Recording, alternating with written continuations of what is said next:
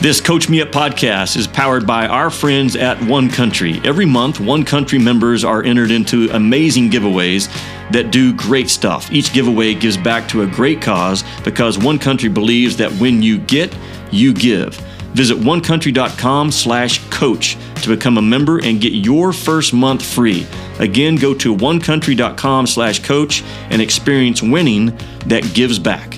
And by Connexial, the live supply chain company connecting one to all through superb technology and solutions to drive life. Fleet owners and logistics professionals trust Connexial to coach up their drivers, improving safety, cost, and compliance. Visit Connexial.com/coach for more information. The Coach Me Up podcast. I'm Jimmy Dykes. My partner, as always, is Chris Burke. And Chris, we have the vice president of player personnel for the Indiana Pacers, a high-level position, Ryan Carr, with us today. Please try to keep your questions centered around the Pacers and don't go Celtics or Tennessee Volunteers or anything like that. Would you please? Oh goodness, I couldn't help it. I'm sorry. I got to ask him a couple questions that might be because I'm a dirty rod center. But anyway, I'm sure he'll handle him well. I'm fired up. You're fired up to be coached up by Ryan Carr. He's going to get into the topic of sanctification. I'm not going to let you know how he defines that, but that is something we all need to be coached on. Join us for Ryan Carr. Chris, I've come across a lot of guys in my travels with ESPN for college basketball and a lot of different levels. And when I first met Ryan Carr, we had never met before. I believe it was at Kentucky Pro Day. And the first quality I saw in him was humility. You have no idea if this guy is in charge of sweeping the floors for the Pacers or the vice president in charge of player personnel, which is what he is. So his humility jumps out, which reminds me again that we don't have to talk a sermon. We have to be a sermon. And that's how I would describe Ryan Carr. Ryan, I appreciate you. Coming on, man. I know you're like me. This is go time for you right now. Chris Burke's out golfing and fishing right now, and coaching every sport that his kid has. You and I are going 1,000 miles an hour right now in the middle of February. But we appreciate you being on. And Chris is big. Obviously, he's our baseball guy. He covers the draft. So I'm gonna let him start with you about just some general topic of draft questions because that's right up your alley. He's the vice president of player personnel, quickly for our listeners. He's in charge of all the stuff that goes into player-related scouting, pro scouting, high school, college, free agency, making sure that they're on top of all the possibilities for their roster for the Pacers. So with that, Chris, hammer away at our guy, Ryan Carr. And Ryan, we're catching you a day after, not to pour salt in the wounds, but I think we can all admire the 11 three-point performance by Curry last night in your all's building. I don't know if you had a front row seat to that, but anyway, I would love to hear you just let me just pause right there because he's worthy of that. What was it like watching Curry hit his first seven last night? That had to be so. I know that's not great in your building, but well, for me, it was not a great feeling. Just like any great player, it's amazing to watch him. His longevity, he's 35 years old now, been doing this more than long enough to have seen him as a little scrawny dude just crushing it at Davidson and all the questions about what he could be or what he couldn't be. And then, injuries and all that he had early in his career. So just to sit there and watch something like that last night, although, we hung tough for a while, but it's just greatness. I mean, it just is. You have to appreciate it. You chalk it up. We'll get back to work today. We play at New York tomorrow, which is a really tough game, and we got to get ready for it. So let me as we talk about the draft. I would love in baseball, one of the hardest things to evaluate is the hit tool. Like, okay, this dude always hits, but like, is he gonna hit?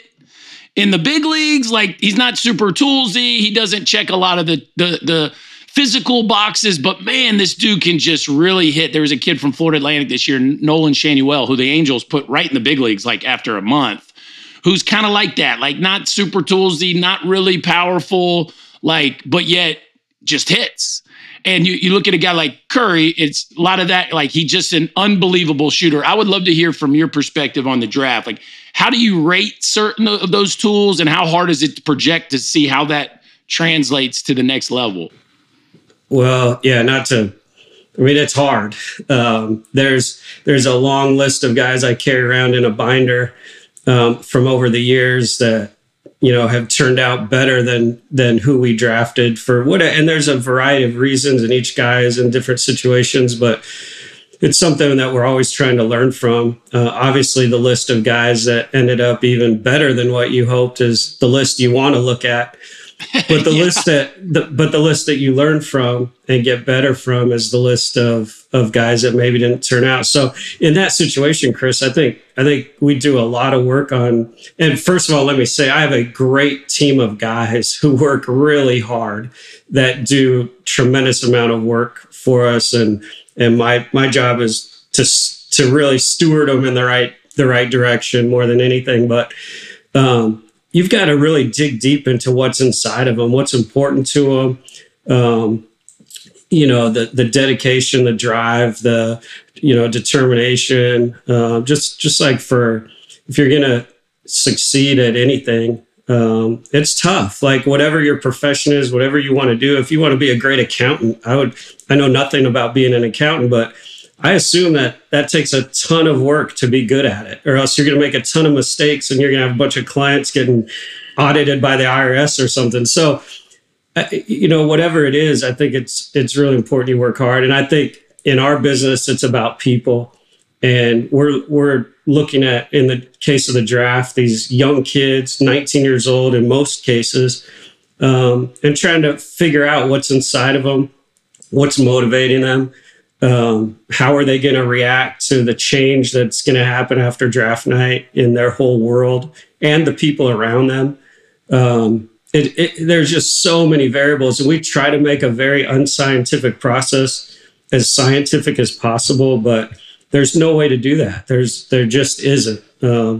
You're dealing with people, you're dealing with a team, and there's so many dynamics. So it's never the same. Each kid is different. Even if you try to compare one to another, there's always going to be differences. So, luckily we put our heads together. We work well together. I'm at a place where most of us have been together for a very long time. There's a ton of trust. We know what we're about. We're on the same page with that. We have great discussions. We have disagreements on this or that.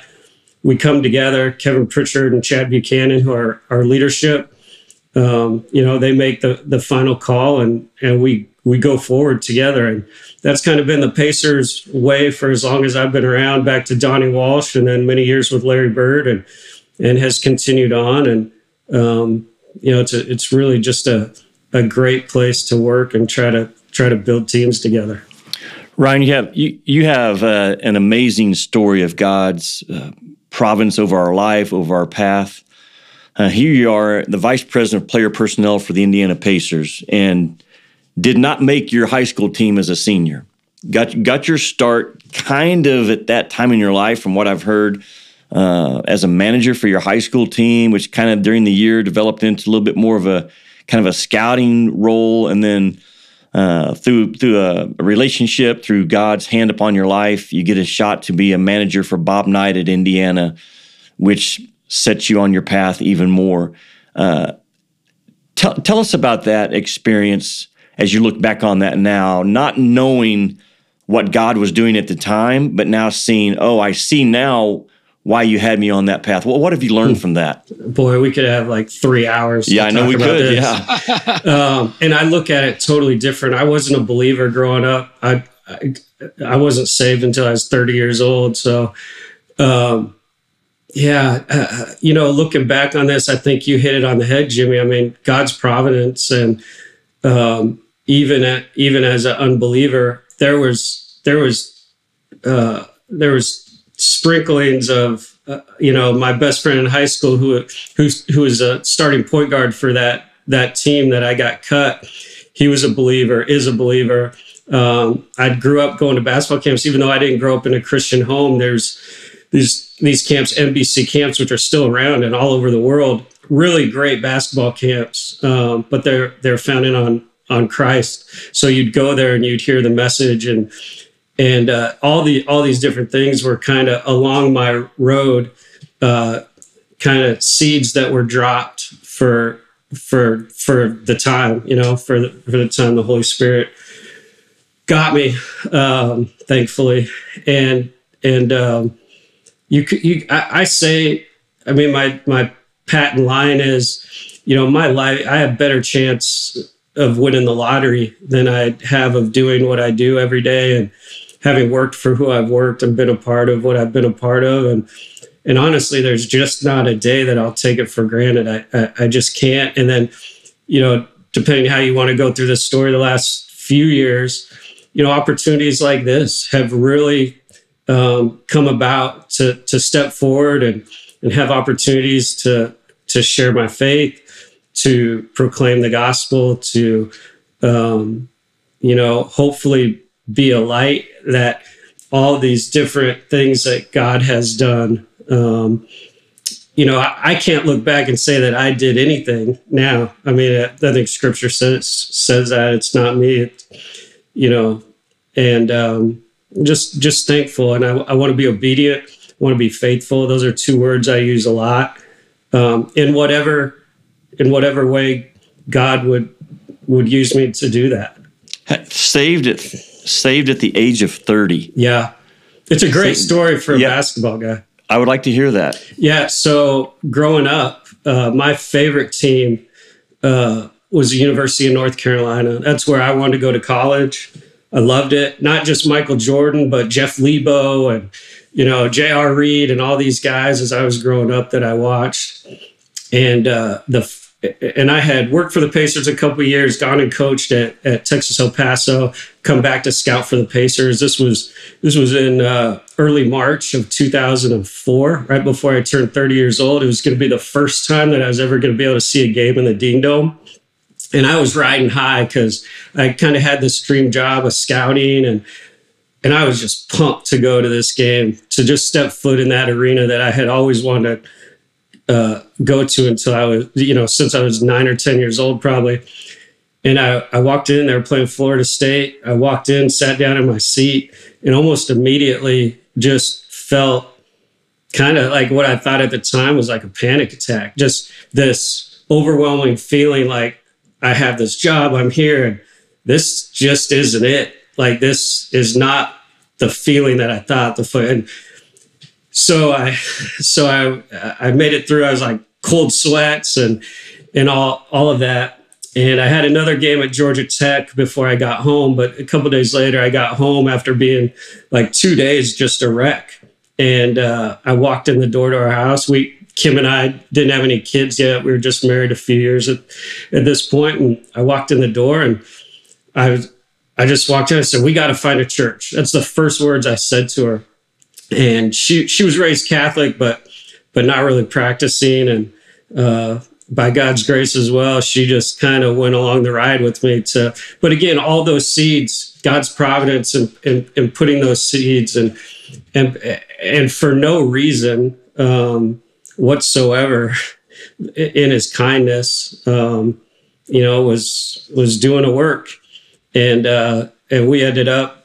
I went on a. Just like researching for the draft, I went on this this crazy mission of figuring out what church we should go to and all that, and met with pastors, and we ended up finding a church that we went to for the next 16 years until COVID, when kind of the next, really deepening of my faith happened. Okay, well, that's a great tease. Tell us about what happened next. Don't leave us lying. You got me on the edge of my seat.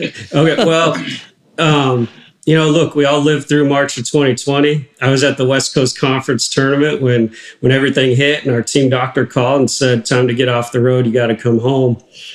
And just like most things, churches shut down. Different things happened. People dealt with that time in all different ways. We didn't have a ton of information. That's a whole nother, all this could you know, fork off into all kinds of conversations. But I'll just say this. There was a, there's so much going on in this time of my life. My parents had just passed away within 6 months of each other. You know, life was shut down. There was a lot of stuff going on in my kids' school. There was so much happening for all of us in this time period. It was crazy intense with just all sorts of stuff. And our church had shut down. And I had another long story. I had really in March of 2021 fallen into a really deep depression, and really struggling. By God's grace, His mercy, you know, the way that I dealt with that was every day going to the Bible, going to Scripture. Like that was my counselor. That was every day. That's what got me through the day. And along that time, my son, I have twins that are seniors in high school right now. Jimmy, we've shared a little bit about going through this process and the tears that we're both about ready to shed here in about 5 months, yes, if not already. And there was my son was a freshman manager on his high school team, and there's a senior, kind of the stud senior athlete, who really I saw from afar. I didn't know him. He was investing in Austin in a way that was really special from a distance. And again, I'm in this like state of depression. My heart is raw. Like I'm noticing a lot of stuff, and I see this relationship developing with this stud athlete, this scrawny little kid that's my son, and it makes a real impact. Well, this kid, Benji, ends up being the pastor's son of a church, and hit that another church locally, kind of a smaller church, and he starts coming and taking Austin and then his twin sister Caitlin to youth group at this church, and we're still going to kind of doing what we can at the other church. But I see our kids coming home just flourishing in their knowledge and their depth of kind of theology that they're learning that I didn't have after 16 years. And Kim and I were sitting around one night like, we should check this out. And so, you know, during that time, we ended up starting to attend this church, which we're really thankful for. Again, I think one of the things I know you get into other questions, but one thing that I think it's really important that people understand who and what they're worshiping. Like, you need to know the character of God. I don't think, you know, when I went into that depression, even though I was a committed follower, like, I don't think that I necessarily understood all the characteristics of who God is. And look, there's great ones like the doctrine of grace. Thank goodness for that. Like, praise God. But there's a lot of it that's hard. And, you know, we're the created, He's the creator. He's totally righteous. You know, we're sinful. There's a lot that you have to kind of grip and grapple with and submit to in humility. You know, our way isn't His way. And, you know, I think in our culture, in our time, you know, there's our sinful nature, you know, everything's kind of pulling at us one way. And are we going to, again, I use the word submit, are we going to humble ourselves, you know, to accept all of His way, to accept all of who He is, that, you know, to John 1:17, the grace and the truth of it all. You know, that's I think a really important thing in terms of sanctification. And as we go through this life. And, Ryan, can I hop in there? Yeah, go ahead. Can I hop in there real quick? No. Yeah. I just want to make sure I got this right. Your son was a freshman manager. Yeah. And the star player on the team is the son of a pastor. Yeah. So the star player Well, not he wasn't the star player, but in the he was a star football player. He was on the basketball team. Okay, he's a notable player. And you're saying question. a senior? Yeah. Okay, so we had a senior, like notable high school athlete, inviting a freshman manager to youth club. Oh yeah, would come and you know, hijack him and pick him up to take him. Oh yeah. And it turns out he's the son of a pastor who, and that's now the church you all attend. Yeah, absolutely. Yeah. And so if that doesn't give us all, motivation of, number one, that pastor's obviously, I would assume, is a real deal. His kid is acting in such an incredible way. And that just shows you how your kids can end up being salt and light. And then they end up influencing. So he ends up indirectly and really directly influencing you, just by befriending and trying to be a disciple maker to your kid. Am I getting that right? Oh, Chris, 100%. What's happened? Incredible story. Yeah, man. What's happening these past 3 years has changed everything about our family. I mean, and it was all by the faithfulness of Benji Welch. It is what started. Benji Welch. Yeah, I mean, and Benji's a junior at the Masters University in California right now, and I'm actually going to be out there in a couple weeks. And trust me, I take him to dinner every chance I get to. We need to have Benji on out there.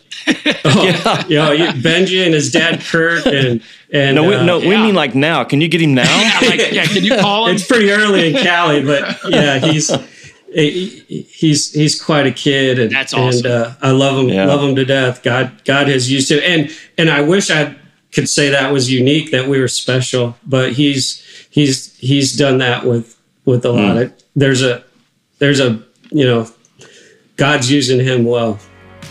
I just want to interrupt us for a second to remind everyone that our Coach Me Up podcast is powered by our friends at One Country. Go to onecountry.com, check out what they're doing. They have a fantastic giveaway each month, and they are phenomenal at when you get, you give. They have a huge heart for giving to others. So jump in there, become a member of their team as well. Those are my friends here in Northwest Arkansas, and this podcast isn't possible without One Country.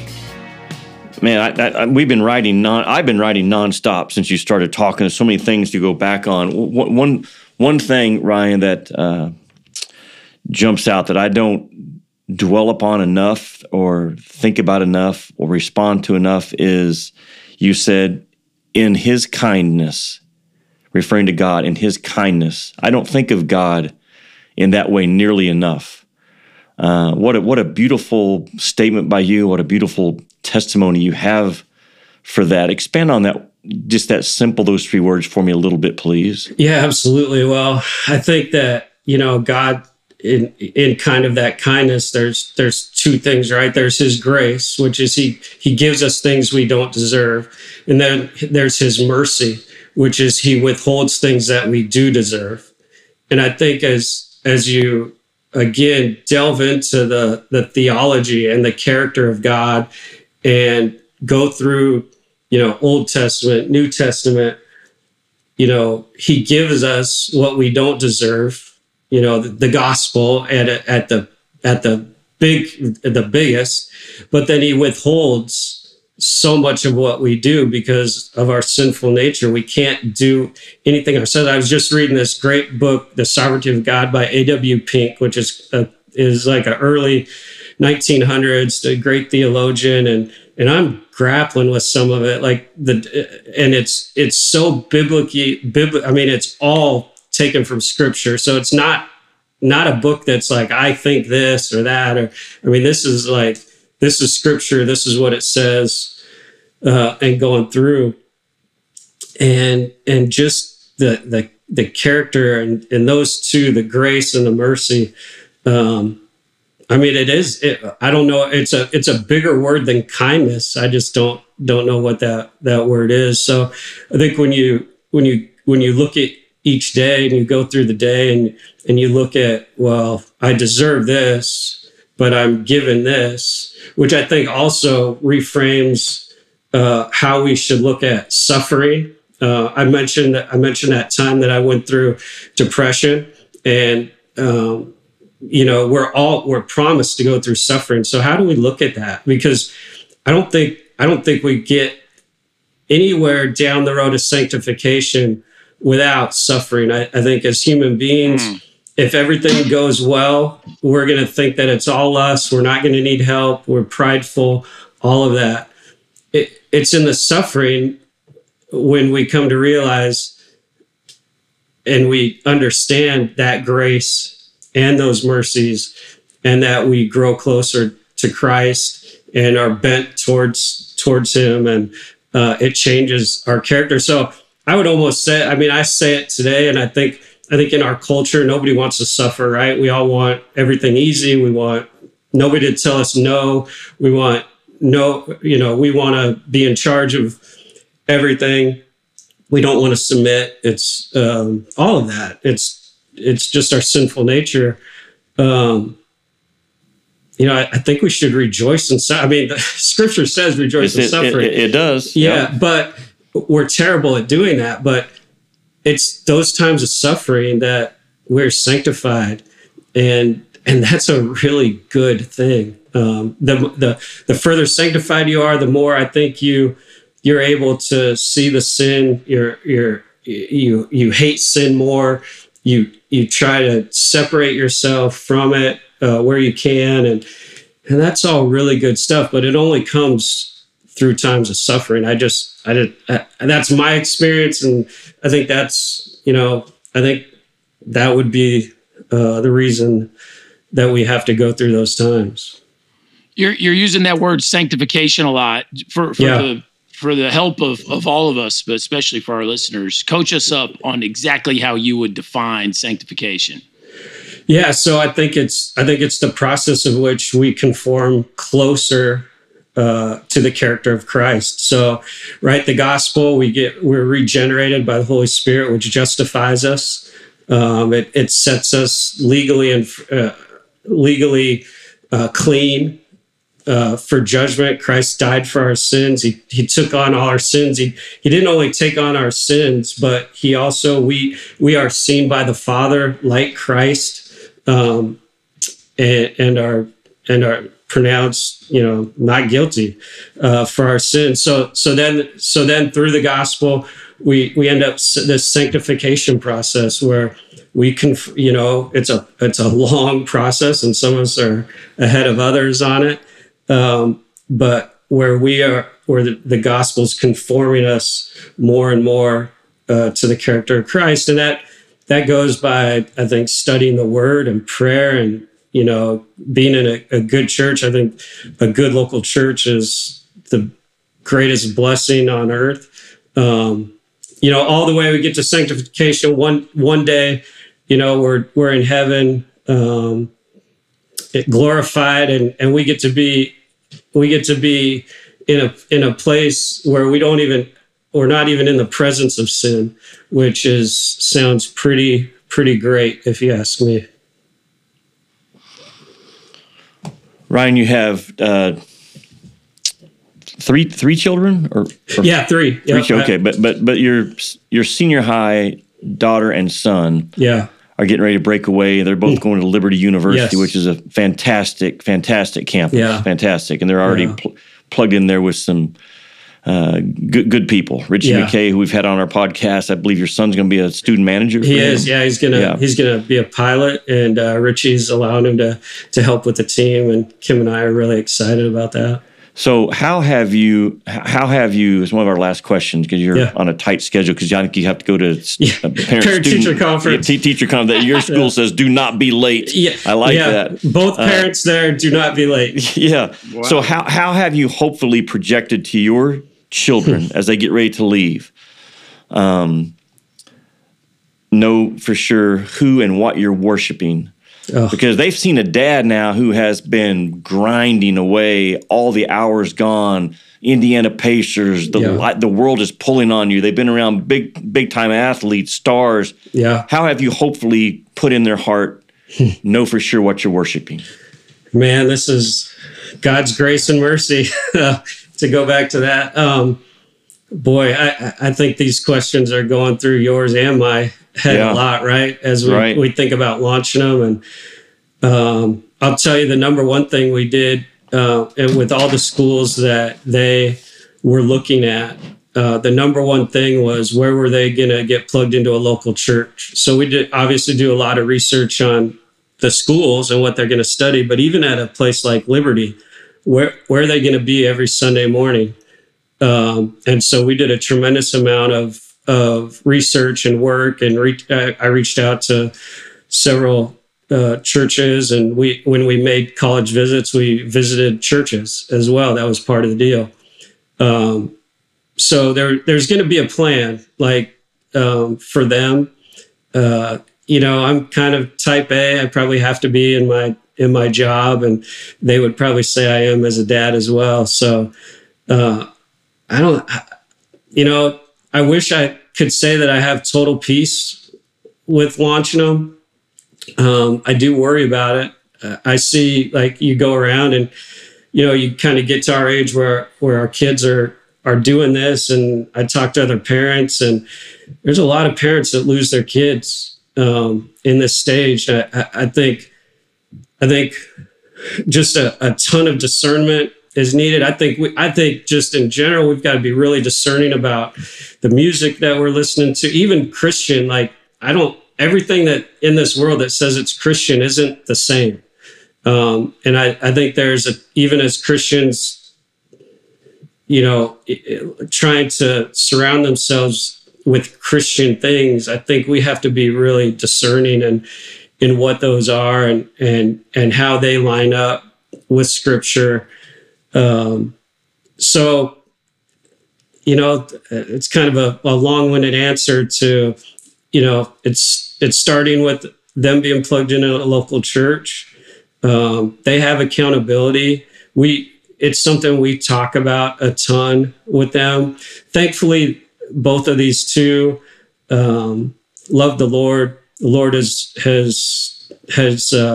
been gracious to them too. His providence does not cease to amaze me, but I don't know. We're gonna find out.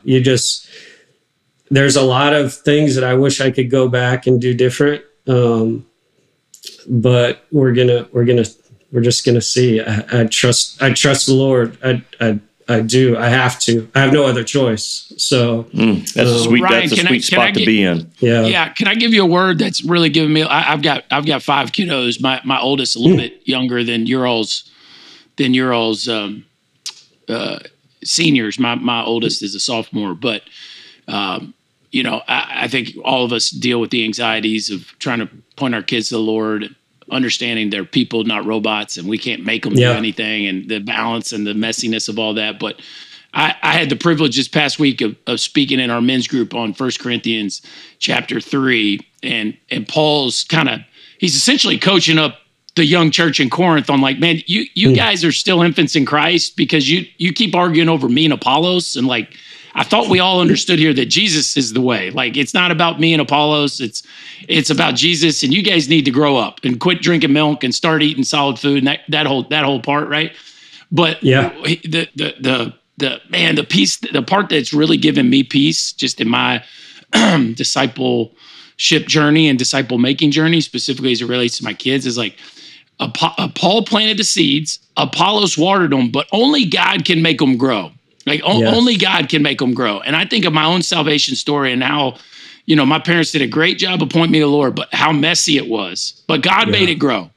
God did it. And as much as we want to help it, and as much as we want to foster it, and as much as we want to protect them, like, God makes it grow. And that doesn't mean we throw our hands up and say, hey, good luck to the world. Like, let me know how it goes. Like, you know what I mean? But I don't know if that helps you, Jimmy. I don't know if that helps you, Ryan, but that takes the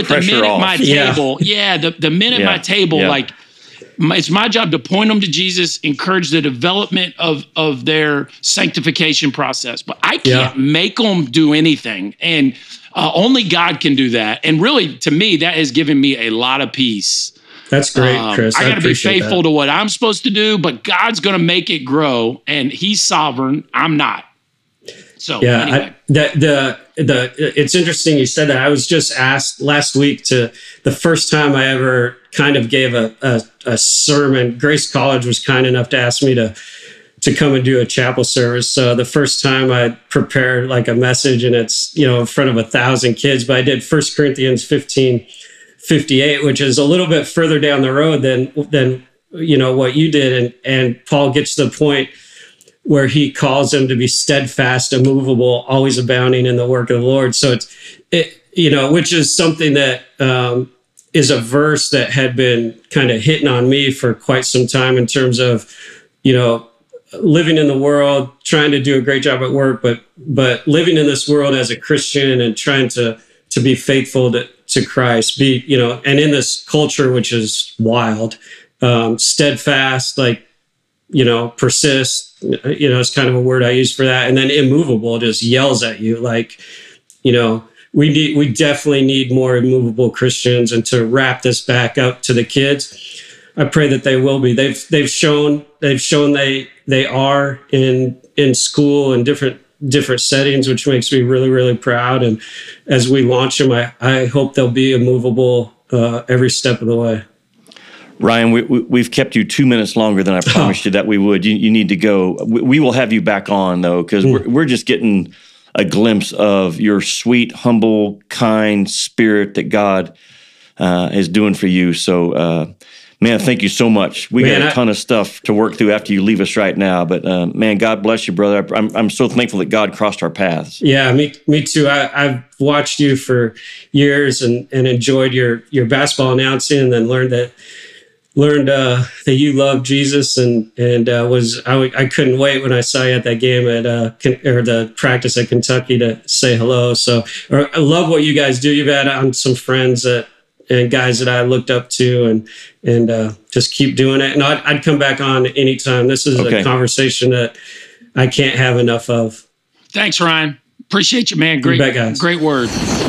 Chris, I knew Ryan Carr would be just a beautiful testimony, first of all, of a heart that is humble, kind, led by the Holy Spirit, such a sweet guy, in a powerful, powerful position in the NBA. When you're making decisions about who you're bringing into organizations, who you're letting out, I want to start with this. When you were talking to him about the draft and things that they dig into, the number one thing – we'll talk about this in my next game — they look for is what's inside of you.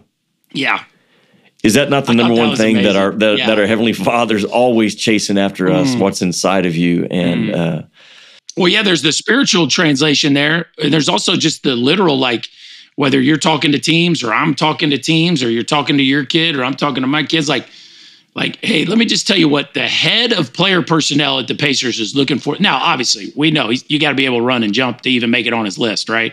But once you do, you better have the goods inside, you know. And I think about Halliburton, their star. If you know, out of the overflow of the heart, the mouth speaks. I don't know a ton about him, but every time I hear him talk, there's a depth to him that's very impressive. Of course, I should lose some points, Jimmy. You should find me for bringing up Curry's 11 threes last night. That was not kind of me, but I'm such a Curry nerd. I just had to. He didn't really go there, and I don't blame him. But no, I think, you know, I think there is your throw. Did you see LeBron's quote the other day? Not, you know, this is our first LeBron quote on the podcast, but did you hear what he said? All these kids get so caught up. He basically said all these kids are so caught up in the world. What they need to worry about is playing the game great. I mean, that's a paraphrase of what he said, but it's like, I mean, that's basically what Ryan is saying. And, you know, say whatever you want to about LeBron. You don't play as long as he has at as high a level as he has without being primarily concerned with being great between the lines. You know what I mean? And obviously the spiritual translation for that, as we're talking here, is like, God wants our heart. And if our heart's directed towards him, the overflow of that will bear good fruit, right? And that's a basketball kind of parallel to that. Man, so many things. Like I was just nonstop writing as he started speaking about sanctification was a word I felt like really was a main theme. Like, it's a fancy churchy word, you know. Justification, we're saved by the works of Jesus, like the fact that he died on the cross for us. We are justified by a holy God because of what Jesus did for us, not by our works, but we are called to look more like Jesus. We're all called to conform to the image of Christ, and we're never going to be sinless. But as we look more like Jesus, we should be sinning less. Yeah. Is whatever we're capable, you know, and that's kind of that. That's the, to me, that's the layman's definition of sanctification. Like, we're never going to be sinless, but we should be sinning less and looking a little bit more like Jesus as we go, right? Yes. As we go. Yeah. And a beautiful story of how Benji Welch, living out what we are all told to do, to love others and to be a sermon, not always speak a sermon, how that has now influenced an entire family, an entire family's direction. And a reminder for all of us out there right now, the importance of the church that you are attending. Is it a Bible-teaching, gospel-driven church that's alive and lives are being changed and hearts are being molded? Like, they realize they weren't in that type of a church, and through the kindness and the actions of Benji got drawn into a church that's like that, and the importance of it. So one of the things here that he said, well, several of them, who and what are you worshiping? Mm-hmm. That should give all of us a little bit of a pause for just a couple of minutes to really reflect on, is it our job, which as men, in my grind right now, I have to be mindful of my own heart. I did Alabama-Auburn this past week, Chris. Monster game, monster game. You know, two teams that are trying to chase the Final Four. Tennessee, Kentucky on that last Saturday. I had to remind myself during the day to express to my Heavenly Father that as important as this game is, massively important, it's not more important than you. It's not. And to keep that balance in my life, I have to fight for it. I have to continually remind myself that, am I okay? I say that. Are my actions backing it up? Am I continuing to have my time alone, my quiet time, listening to my worship music as I prepare for my game, or are those just words? So no, I'm just saying what he said out there was just a great reminder for all of us to self-check what and who are we really worshiping. Yeah, for the purpose of being salt and light to others, right? Like. You know, I think about Benji Welch, going back to our some of the stuff we talked about with him, like Benji Welch's dad has obviously done a great job of pointing him to Jesus, right? But God made that grow to the point that when Benji Welch is playing basketball, he's mindful of the student manager, right? And praise God that Benji's a faithful servant of his. And from your standpoint, like, you need to be filled up, right? So that you're not consumed with your work. Why? For the purpose of loving on others, right? And pointing other people, not so you feel good. I mean, that's a great byproduct of it, right? But so that you can somehow be salt and light to other people. And later on in that 1 Corinthians chapter 3, verse 9 says, we are co-workers in God's service. You are God's field, God's building. And like, if you're looking for an identity verse today, it doesn't say if you're a pastor, you're God's field. It doesn't say if you work at a church, you're God's co-servant. It's like, this is who you, he's talking to the early church in Corinth. Like, he's reminding them who they are. It's a great, for me, it doesn't matter whether I'm working with a kid in a cage or I'm hooping with some guys here in an hour. Like, I have to be mindful of the fact that I am a co-worker in God's service, that I'm God's field, I'm God's building. Like, I am called to try to be salt and light in whatever sinful way I'm capable of doing that. And it's very obvious Ryan Carr is living that well, because it just jumps out, you know, it just jumps out as the way he communicates. It's a great reminder to all of us, wherever God has us, in whatever walk of life we are in, to be mindful of how we can show his love to other people. Mm-hmm. Last thing, how we look at suffering. I thought he made a great point. We could have spent the entire podcast on that, because he tagged it with, it is a promise. It's promised to us in Scripture that as followers of the way, there will be suffering in this world, and how we look at it. I love how he said that it's a time that we are bent towards Him, and none of us. Well, I shouldn't say none of us. Few that I've seen in life handle suffering like I think we're called to, But we will all go through those hard, confusing, doesn't make sense, testing our faith times in life, and how we look at that, I think is critical. And instead of looking at it as, why is this happening to me? Why did this happen? Why? It's a promise. It's just as much of a promise as the promise of grace or anything else in the Bible. Yeah, but I don't look at suffering like that, like I should. So John 16:33, Jesus tells us, "In this world you will have trouble. Take heart, I've overcome the world." Hey, you think about the story of Ryan Carr, and even before he came to a saving faith in Christ, like he took something really bad. John Wooden, kind of a gospel paraphrase. Things tend to work out best for those that make the best out of the way things work out. Like he gets cut his senior year, and it spurs him into a career in basketball. There he is. It's like, okay, something really bad happened. Who wants to get cut their senior year in high school? Nobody. But yet then he, boom. Okay, well, can I be the manager? Can I be the manager? Oh, now I get to do scouting. Next thing you know, I'm VP of the Pacers. Like, it's just awesome story for kids of like, here's something quote unquote bad, and look what God did through that. That is an awesome story. I mean, my kids are going to be so tired of hearing me talking about Ryan Carr. I'm going to tell them more stories they could possibly imagine. Let's close in a word of prayer. Yeah. Heavenly Father, you're so good to us, and I thank you for the testimony and the story that you continue to write on the life of Ryan Carr, on his heart, Lord. I thank you for just the sweet spirit, the kindness, the humility that he presents himself with. May we all be reminded of the importance of that. Lord, we thank you for your name. We thank you for who you are. Father, may we learn from this podcast today. May our hearts be changed, and trust you no matter where we are in our life and our journey with you more and more every day. We ask all this in the sweet name of Jesus. Amen. Amen.